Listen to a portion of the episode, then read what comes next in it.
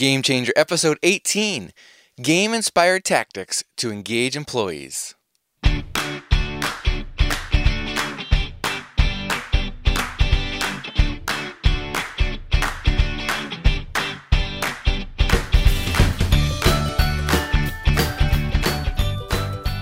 Welcome to Game Changer, a series on using gamification to engage employees. Join us as industry experts discuss one of the hottest trends in business today. Using game thinking to engage employees in work, wellness, recruiting, and more. This is a special podcast series by the producers of the top-rated podcast, The Engaging Leader. And now, with nearly 20 years of experience helping engage hundreds of thousands of employees at Fortune 500 companies and other organizations, here's your host, Jesse Leahy. Welcome to the show, Game Changers. This is the show for CEOs, HR executives, and other business leaders to learn about internal gamification. Over the course of this series, you'll hear examples and pitfalls, discover how to assess when it's an appropriate strategy, and learn to evaluate gamification partners and game design ideas.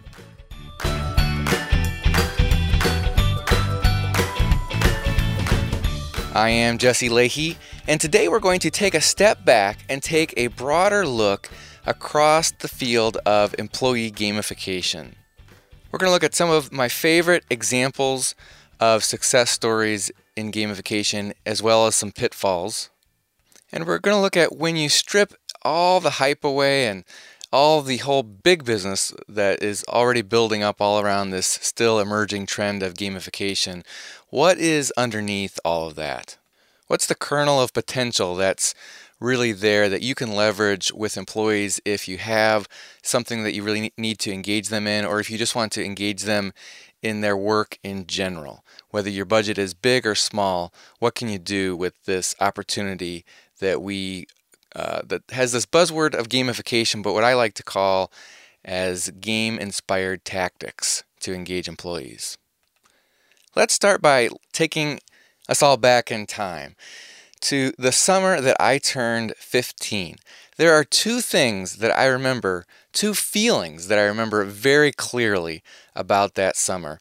The first is related to a number, 730. 7 minutes and 30 seconds was the requirement that my high school football team had for us to be able to run a mile.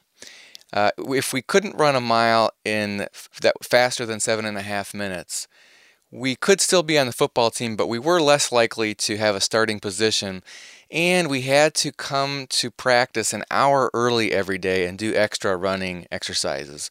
So it was something we really thought was important to be able to achieve. Now, I am not a naturally fast runner. 7.5 minutes is by no means an impressive time, but it's pretty impressive to me. If I were just to go out and run a mile at any given point in my life, it would take me 10 or 11 minutes. So I had to really train hard to even come close to 7.5 minutes. Every morning that summer, I woke up early, met up with my next door buddy, and we went and did some training exercises. We ran, then we went over to his house and lifted weights, and then we fired up his Nintendo game system and played video games. We played Russian Attack, we played Mike Tyson Knockout, and other games, and before we knew it, it was dinner time and I had to be home. The whole day just flew by in a heartbeat. And suddenly it was next morning, we were waking up, meeting to run and lift weights and play video games and do it all over again. I didn't look forward to the running at all. I didn't enjoy running, but I certainly looked forward to playing video games together. And so the thought of what was to come, the just sort of getting sucked into that whole other world, and the excitement that came from video games made my eyes pop open at the right time, or at least in response to my alarm clock, and get outside in time to meet up with my buddy and go do some hard work. Also, of course, there was this end goal of hitting that 7.5 minute requirement for the football team. So that certainly was part of it too, but the day-to-day thing that got me going was this opportunity to play video games. Suddenly, the summer was over. It was time to go to football practice and be tested to run the mile in front of our coaches. And so we lined up, I ran the mile as fast as I could, gave it all I had, and my time was 7 minutes 36 seconds. I missed it by 6 seconds. And so the first feeling that I so clearly remember from the summer that I turned 15 was utter disappointment, utter frustration at missing that goal that I'd worked toward all summer, which was immediately followed up by a second equally painful memory, in fact, probably more powerful memory, and that was a sense of wasted time. Wow. I just felt like, where had the summer gone? Not only had I spent so much of the summer working toward a goal that I missed, where I really spent most of my time that summer was playing video games. And I didn't have all those childhood summertime memories that I was used to having from doing activities, from being outside and going places and doing things with friends that summer. That was probably, I believe that was the last summer I ever just had off. After that, I always had a summertime job. So that was my last time, and I felt like my last summer free, I felt like I had squandered it. And I basically identified that feeling with video games. And ever since, it's not that I've never played video games. There were times in college and even for first few months out of college that I still played video games quite a bit. But for the most part, I very much managed the time I would allow for video games and even television, actually. I just identified those activities as not in the real world. I wanted to be out in the wild, as it were. I wanted to be involved in the real world. Now, fast forward 20 years to when I was in my mid-30s and was struggling to maintain my fitness, or actually just to be fit. I had been for almost 2 decades overweight by this point, well overweight. So I was working on getting in shape. I was worried about long-term health consequences, and I just wanted to look and feel better. And I set some goals to be fit and actually struggled for years, putting in a lot of effort with diet and exercise and not getting sustained results. But one thing helped me a couple decades later, and it was some people in my life kind of pulling me along, helping me, but also there was a connection with that totally absorbing experience that video games brought from that summer that I turned 15, and the power of games to carry me along toward a worthy objective, doing some things I didn't necessarily want to do, but because of the engagement that the games brought, getting me to the end objective anyway, getting me to do things that deep down I really did want to do. And those game-inspired tactics were a big reason why I started making improvements, started actually making long-term habit changes. There were different applications that I used, different completely non-techie things too, but that were game-inspired, that brought in the principles that really drive video games, the friendly competition, the immediate feedback, the fun, and that experience of flow. And then fast forward just a few more years to this spring, I had the opportunity to be timed in running a mile and was able to chalk up a totally different number. Remember, I was trying to go for 7.5 minutes at 15. I actually came in at 7 minutes and 36 seconds. This spring, I was able to come in at 6 minutes and 51 seconds. So it was actually faster than I ever recorded in high school. And now, of course, I'm just turned 40 this summer. So that to me was a very happy day, a sense of accomplishment. And it wasn't quick. It took me 5 years of building up to that. But I definitely credit game-inspired tactics and the engagement that brought to accomplish that. Now, you contrast that with what we see in the workforce today. We're seeing that 75% of employees, according to Gallup, are not engaged. In fact, 50% are what you would call actively disengaged in their work. So that effectively means half of everybody out there hates their jobs.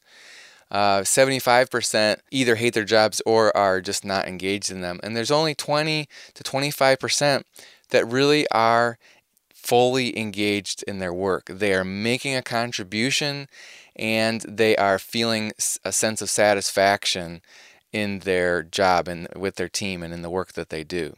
So a big contrast between the average worker in America and around the world and their experience in their jobs on the one hand, and on the other hand, my buddy and I sitting there all day long completely absorbed in our video game, very much engaged in that.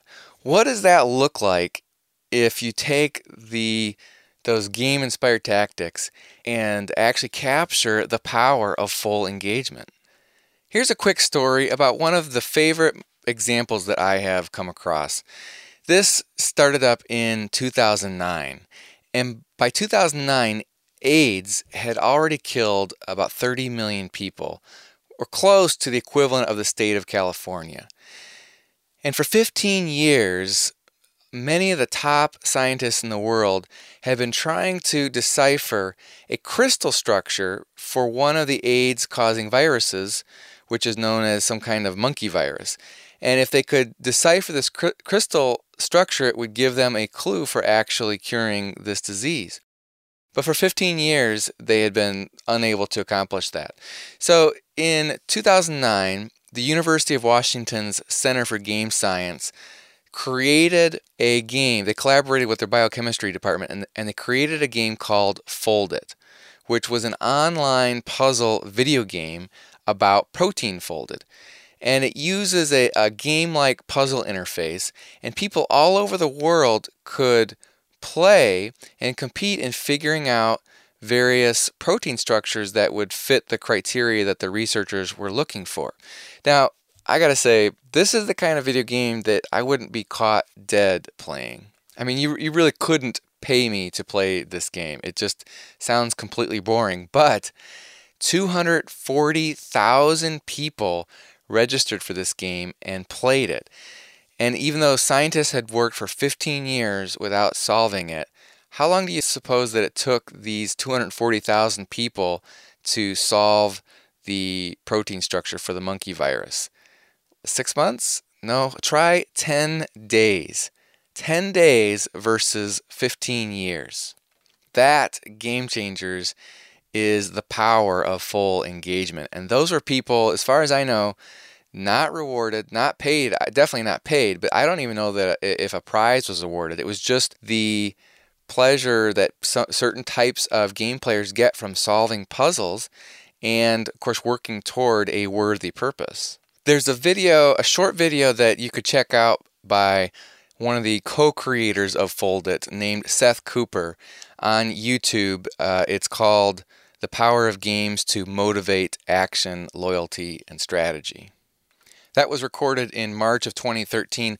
I actually first heard about this example of Foldit from an April 2013 post called Top 10 Social Gamification Examples That Will Literally Save the World. It's a great post. I'll put a link to that in our show notes as well as to the YouTube article. But that blog post is written by, and I'm going to botch this guy's name pronunciation, I'm sure, Yukai Chow. But we'll put that in the show notes for you. Now that's an example of gamification that didn't involve employees, and it was more of a crowdsourcing type of example. But I think it just shows the power of something that isn't necessarily appealing to everybody. Not everybody's going to think that's fun, but you're creating a gamified application based around a certain kind of fun that's going to appeal to certain people, that's going to move mountains, if you will. That's going to get some very important things done. Now, here's another of my favorite examples, and this really is exactly connected to employee gamification, a very more down-to-earth focused application, and that is Kiosk. And we just talked to Josh Stevens from Kiosk in episode 16, and so I won't tell the whole story. I definitely encourage you to go back and check out Game Changer episode 16. But why I think this is such an inspiring story is that it didn't start as gamification. Gamification is what made Kiosk successful. It started inside Google. Back in 2004, when Adam Boswell was vice president of product management, and he started a division called Google Health.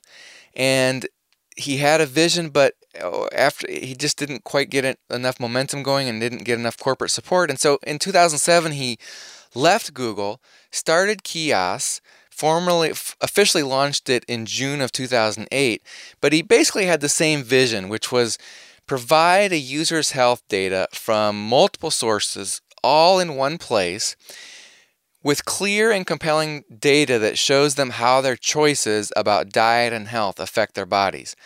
So instead of having some of your data at your doctor's office and in your medical records there, and some at the pharmacist, and some in your employer's health plan, and some with your maybe your cardiologist or whatever, you could have it all in one place. And then Kiosk would also send you, if you chose, reminders based on your individual condition. So for example, you may get a text message or an email that says, don't forget to take your blood pressure medication today, or go exercise.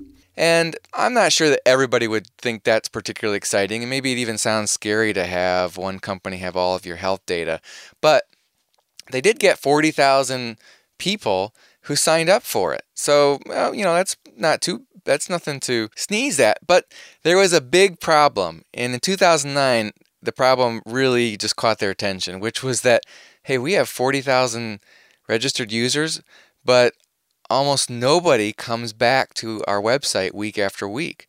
So these are people, they wanted to change, so they signed up for Kiosk, but they couldn't get out of their established habits.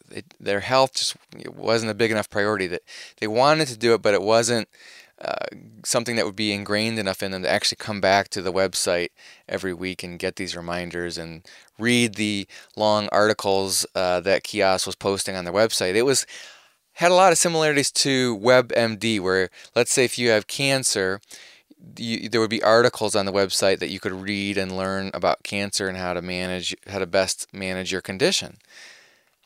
So in 2010, they planned a major pivot, and they revamped Kiosk from top to bottom all around gamification.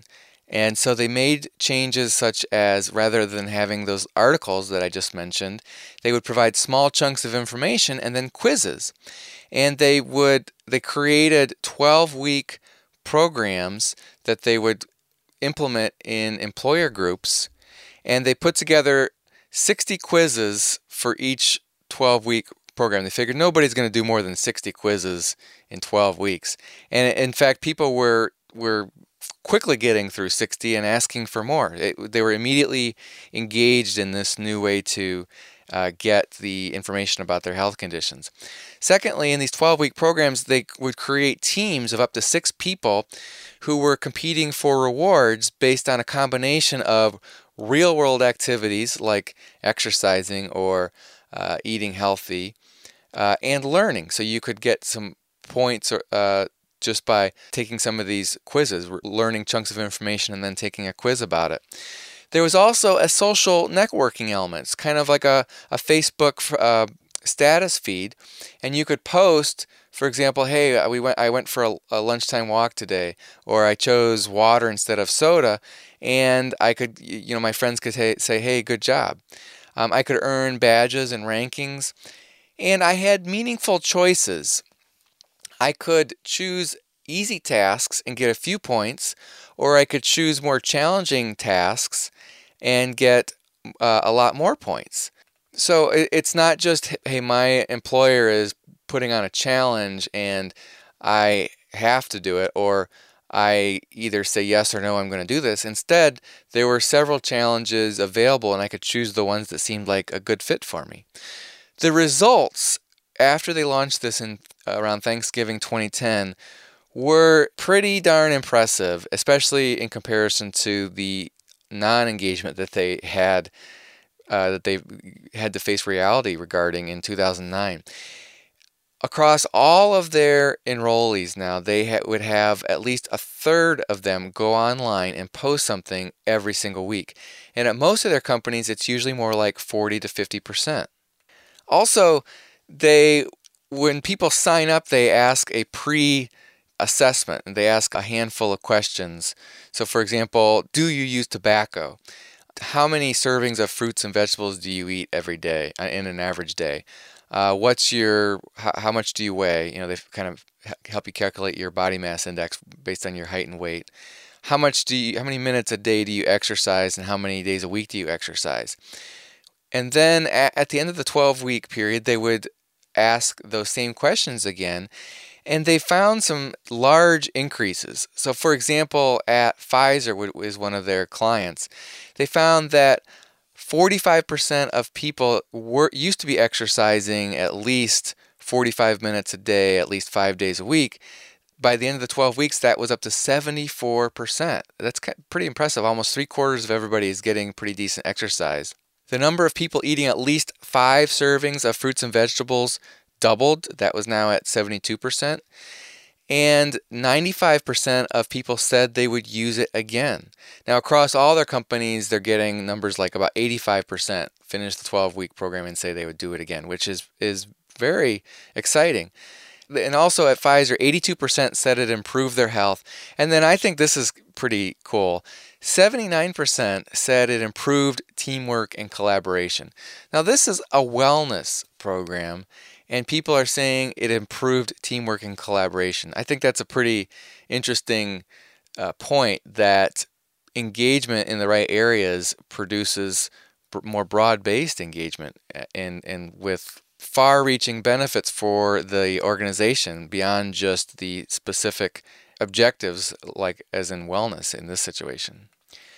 Kiosk is an example of a gamification solution that it's a vertical solution. It's a fairly complete program, and it integrates with other technology out there, such as Fitbit, and I think it integrates with Nike Plus as well. But it basically, if you're going to go tackle wellness, Kiosk is a great solution to consider, and there are other very good solutions too. But it's considered a vertical platform, whereas there are other gamification platforms such as Badgeville and Bunchball, where a company might implement the program and they could use it across a number of different software platforms.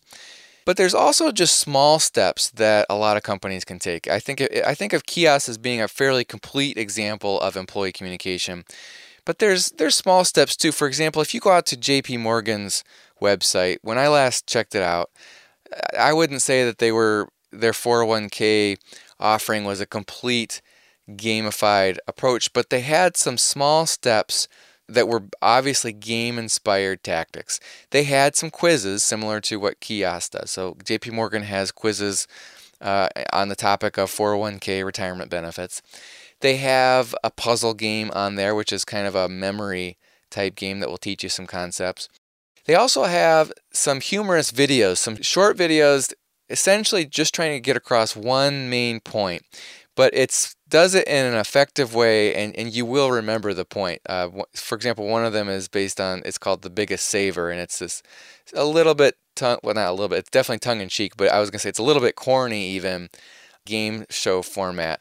But it doesn't take itself too seriously, and I think the humor works in it. So those are 3 small step examples that I think will be successful in engaging employees. And those are all, of course, technology-based. You have quizzes and puzzles and videos. But there's also examples out there of offline small steps that you could be taking, or non-techie examples of gamification. One of my colleagues is Catherine Smith, and one of her clients is DTE, a large electricity and energy company in the Detroit area, and they have a pretty successful wellness program, and it has its own. They've developed a a brand for it with a logo, and they've created this banner, this little flag that symbolizes the wellness program. And I believe this is the second summer in a row now that where they've had a challenge out there to employees to which they call the Energy Expedition. And as they're basically saying, hey, as you go take your vacations this summer and you put these energizing principles to life that we are teaching you in the wellness program, capture those moments with a photo. And if we can accomplish certain things in those photos, we want to see you do this and do that in your photos, we'll reward you. And some of those rewards are just simply getting your photo put on a poster. It could be simple things like that. And I don't know about you, I'm not a rah-rah kind of guy. I'm not a super hyped up kind of person. And so when I hear an idea like this, I wonder, is that really going to work? Are people really going to do it? But yeah, they really do. They've been sending their photos in. And I think if you saw how the pictures of how they did this, and we'll put this on the show notes too so you can check it out, you'll see why people get excited about that.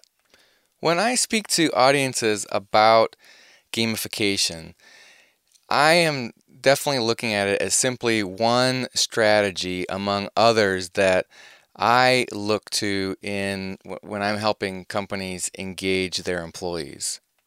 Gamification has some advantages over other types of strategies for engaging people, and it has some disadvantages too. And there are certain areas in which it works fine all by itself or in conjunction with some other tactics, and there's some where I just wouldn't really use it at all.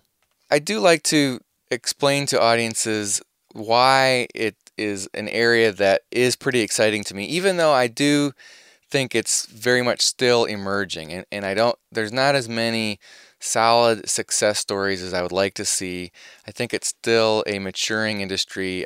As I've talked to a number of companies in the gamification industry, I'm surprised that they're... I should say I'm caught by surprise often that they're different than they were the last time I looked at them.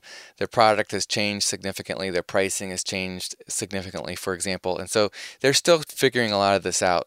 But the basic concept of game-inspired tactics, I think, is a very solid one. And I think it's going to be around to stay, even as the hype eventually kind of fades and we just are left with a more mature strategy.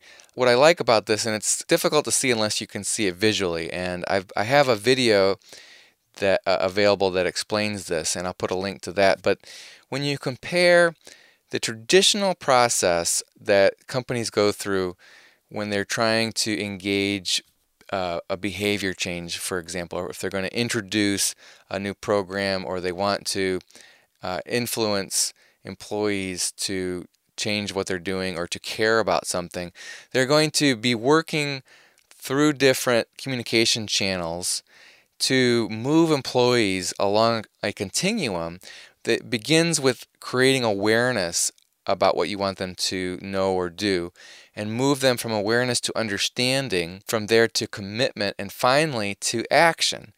And after action, then you're going to be working on reinforcing those messages and keeping them taking that action. Gamification changes all that up, and it's pretty, I think, exciting. It still starts with awareness, because they gotta even find out about the game, for example. But then it jumps right into action, where the traditional spectrum went from awareness through 4 levels to get to action. With gamification, you go right into action, and you think about the typical video game. When someone says, hey, try this video game, and so you sit down and you start playing it, you start at the newbie level as a beginner, and it's almost impossible to die. I mean, the game is so easy because they're just kind of helping you understand how the game is played and learn the steps. And so you basically are learning by doing. And then from there you go to understanding. And then the next step is actually habit. So you've been putting in an action so much and you're so engaged at this point that it becomes a habit. You're coming back every single day. And then you progress to the level of mastery, where you really care a lot about what you're doing and you want to be the best and you want to be known as a master and maybe even help other people. So for the right types of topics, gamification can be very powerful. So how do I know when gamification is one of the right tactics to use for a business issue? And I still like the 4 questions that Kevin Werbach asks when he helps people think through this problem. And this is out of his book, For the Win. And you can hear Kevin and I talk back on Game Changer episode 1 when we went through the 6 Ds of how to design gamification. But the first of the 4 questions that Kevin encourages you to ask is around the topic of motivation. And this is how I asked that question. Are you amplifying motivations for behaviors that are already intrinsically valuable to people? Or are you just putting lipstick on a pig? In other words, if you're trying to create a game or try to make something fun that is just an ugly pig, that's just putting lipstick on a pig, and it may work in the short term, but more than likely it's not going to work at all, or it's only going to work for a short period, or it's going to have unintended consequences. For example, you might have a game and people end up gaming the system, or they might start just pursuing the short-term rewards that you're after as opposed to really going after the long-term purpose behind the game. An example I like, and there's many people that have been bringing this example up, it's LiveOps. And LiveOps is a customer service company, and their customer service reps are primarily work-from-home people, so they might be part-timers, or they might be stay-at-home moms or dads that have or whatever reason that they want to work out of their home, but they're doing phone-based customer service. And typically, a customer service company that runs a call center, they care about things like having a short call time, that you want to get those customers off the phone as soon as possible, because if the long phone times means we have to hire more reps. But on the other hand, they also care about customer service. You can see if you aren't careful and you just gamify things like short call times that aren't really intrinsically motivating to the employee, then you're putting lipstick on a pig, and you can cause situations where they are practically kicking customers off the phone so that they can win the game, if you will, as opposed to actually caring about the long-term relationship with customers.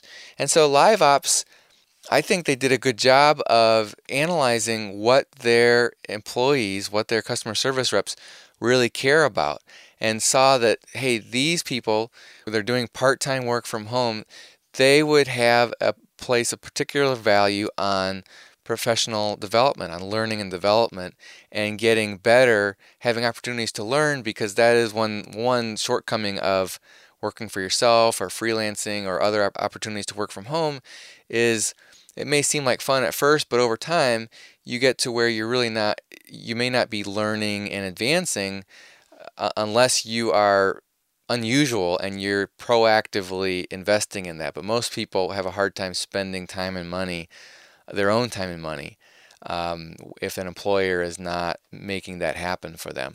So LiveOps put the gamification on the learning and development, and their reps were excited to advance through those levels. And what they found was that call times decreased and customer service improved and profits improved. So the long-term business objectives were met, but what they did was they worked on gamifying in ways that amplified those intrinsic motivations. And most of the time, the intrinsic motivations are going to be around things like mastery and autonomy and purpose and relatedness, which of course are the 4 concepts that Dan Pink talks about in the book Drive. He focuses primarily on 3, but his research actually uncovered a 4th. He just didn't focus on relatedness as much. Now, I mentioned autonomy as one of those primary motivations, and that leads into the second question, which is about meaningful choices. So are you giving people choice? Are they able to choose among activities that you're trying to motivate toward? And are those interesting? And that's If there's no choice, then they don't have autonomy. So that example of kiosk, people aren't, it's not just one challenge and everybody has to do it, or you do it, you're either in or out. You get to choose among challenges based on what's a good fit for you. So are you able to offer meaningful choices that with interesting target activities? Number three is about structure. Can the behaviors be modeled through algorithms? One of the great things about gamification is if you design it right, the objectives, the things you're trying to motivate people to do, are pretty darn clear. You do this and these good things are going to happen.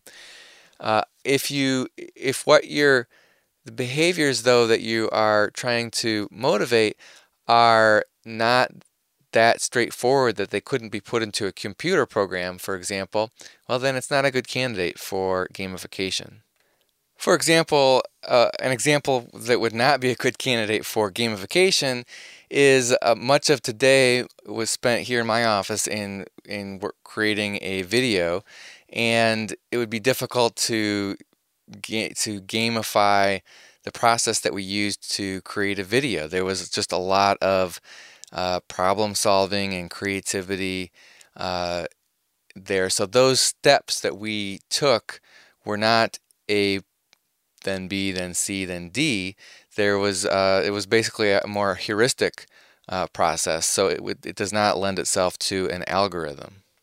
On the other hand, another thing I did today was I processed all the email in my inbox this afternoon, and I used a game called The Email Game by the company Baden, and I actually have written a blog post about several of their email-related products because I've been so impressed with them. But it took, basically just makes it fun for me to process my email. A lot of my emails are not algorithmic. I mean, I have to spend some time. Many of my emails require me to take certain actions and solve problems and so forth. But the rule is, if it's going to take me more than 2 minutes during the time when I've designated as processing my email, then I shouldn't do it. Then I should just put it on my to-do list and do it during that time. So my goal when I'm processing email is to just get through the inbox as fast as I can, so I can respond to people quickly and get out of that sort of processing mental mode and get back to creativity and problem-solving mental mode. So that the steps that go through that, where you're just deciding, is this something I need to take action on? Do I need to file it? Is it a quick reply, or do I have to put it on my to-do list, or do I need to delegate this? That is algorithmic. And so creating an email game to get me to actually get through my inbox instead of being stuck in it all day is a great opportunity for gamification. So check out our show notes for a link to my blog post, 7 Tricks for Taming the Email Monster, and it'll tell you about a few of those tools from Baden, along with some other tricks. And then the final of the 4 questions on whether gamification is right for your business issue is potential conflicts. Can you avoid duplication or tension with other motivational structures? An example of a conflict would be, let's say you are on a productivity kick and you are designing a game to motivate employees to work extra long hours and even work through the night. And just pull out all the stops to meet certain deadlines. And yet you are, let's say, in a production environment, and that kind of activity would be pretty darn unsafe to be not getting enough sleep around heavy machinery and equipment. And so the engagement tactics that you're taking with this productivity effort are in conflict with the safety practices that are in place from management. And so there's that tension there. On the other hand, you could be doing something that is pretty unnecessary. A lot of times I see with clients in clinical environments where they are adding incentives or other types of motivational tactics to try to get patient care people to act in ways that are, quite frankly, what their job is. And those types of people tend to resent that because they went into medicine because they care about people. And so you need to look at other ways to motivate them as far as other aspects of their job that maybe could be tweaked in ways that they would find attractive. Maybe improving the perceived fairness that they have, maybe improving the security that they feel, or by providing opportunities for more relatedness to appeal to that motivation, that motive.